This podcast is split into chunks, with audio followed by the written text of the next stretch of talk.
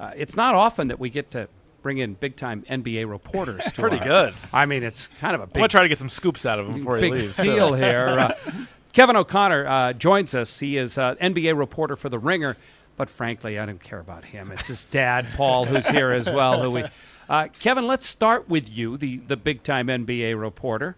Uh, how did you find out that your dad was was ill, and and what impact did it have on you? Well, it was uh, March 15th was the first day that we found out that he had cancer. I was in Los Angeles, um, home out there when my mom called and we found out.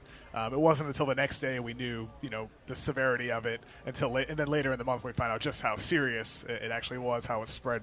Um, it's uh, cholangiocarcinoma, bile duct cancer, and he also has a liver tumor.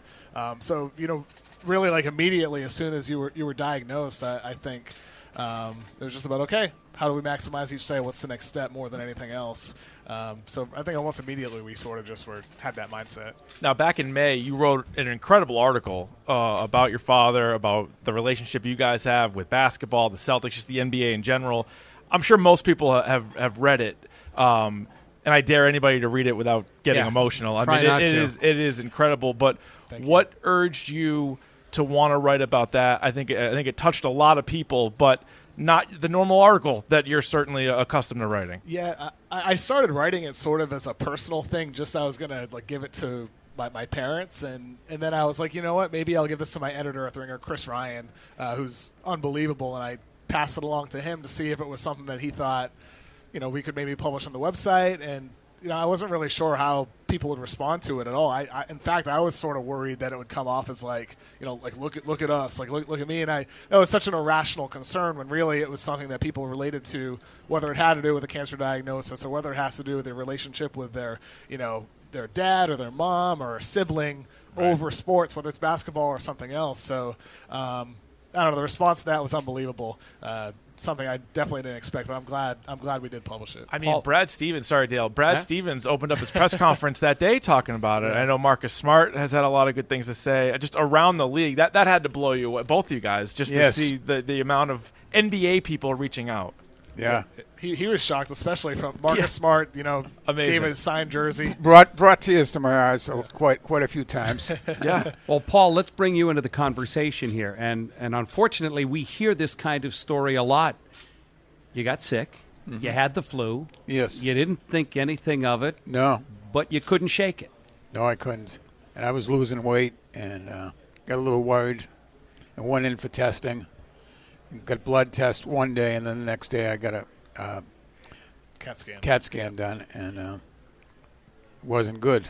So they sent me right to the hospital. And that was that. I retired a little bit earlier than I wanted to retire, unfortunately. But I'm happy to have the support of my wife, my son, and all, all, all the support he's gotten from, from me over the you know past few months from people that he's reached out to. It's amazing.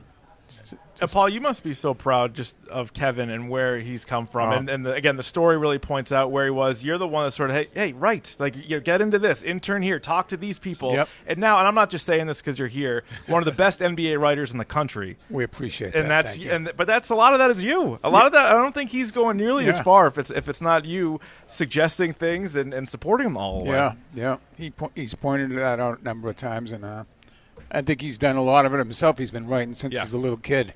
We were looking at his articles the other day when he was ten years old. Now, Paul, you started a program called Dunk on Cancer. Oh, Kevin, Kevin, Kevin Kevin, I Yeah. meant, and and all you've done so far is raise seventy five thousand dollars. Wow. Yeah, the response was unreal. Uh, unreal. I, I think that was really. I I think when I came home from LA, uh, I mentioned to you like, hey, it would be sort of cool to do a, a fundraiser.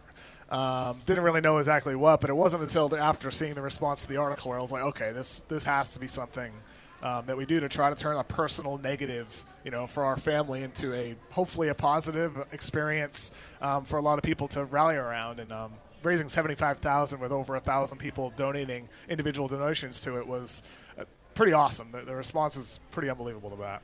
Kevin's had a transition from being a Celtics fan into an NBA fan, but that you don't Yes. have to, right? You're still No, a no, I'm still- Celtics I'm fan. still a All right, Celtics good, fan. Good. What do you think of Kemba Walker? Oh, great! He's going to be great.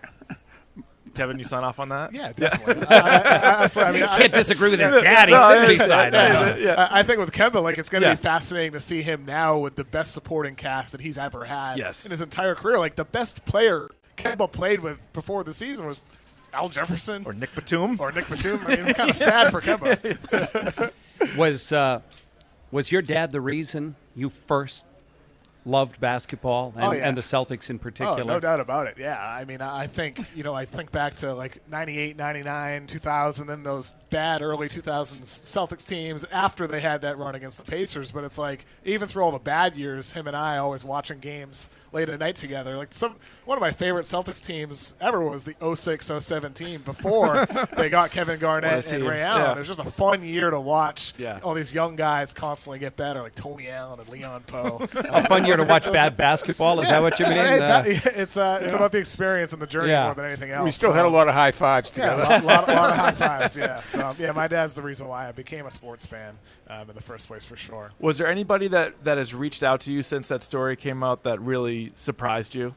Um, Yeah, I mean, I, I think like regardless, I think I've just gotten a lot of messages, or Yeah. sometimes people like just they'll say, "Hey," you know, and say uh, your story meant a lot to me, or they they'll share their own story, and that that was really the most powerful thing hmm. about the response to it is like everybody offering like thoughts and prayers means a lot and everybody that donated meant a lot but the people that were you know vulnerable and open sharing their own stories and how that related to them um, that's what really touched me the most uh, because I, 'cause I think you know regardless of you know this event is incredible but regardless of what it is it's being open to being vulnerable being honest uh, you know and being genuine with others is something that for me I really took away from that it just felt good to have people do that with me and you know and in return you know offer that to them I think it just made a lot of great strong connections with the conversations that we had Paul, it seems like an obvious question, but I ask it a lot of people who come in here and visit with us. Why Dana Farber for you?